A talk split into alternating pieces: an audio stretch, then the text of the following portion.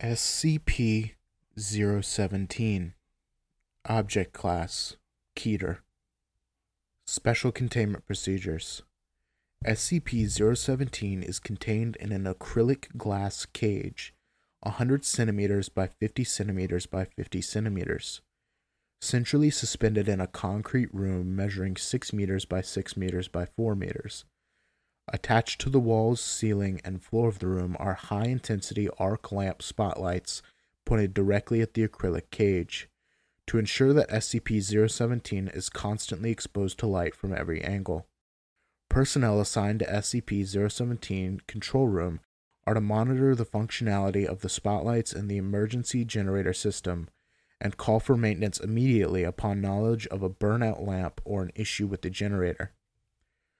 The only circumstance under which personnel are allowed entrance is to replace lamps. Personnel entering the room are required to wear the designated full body reflective suits and must be cautioned not to step in front of functional spotlights.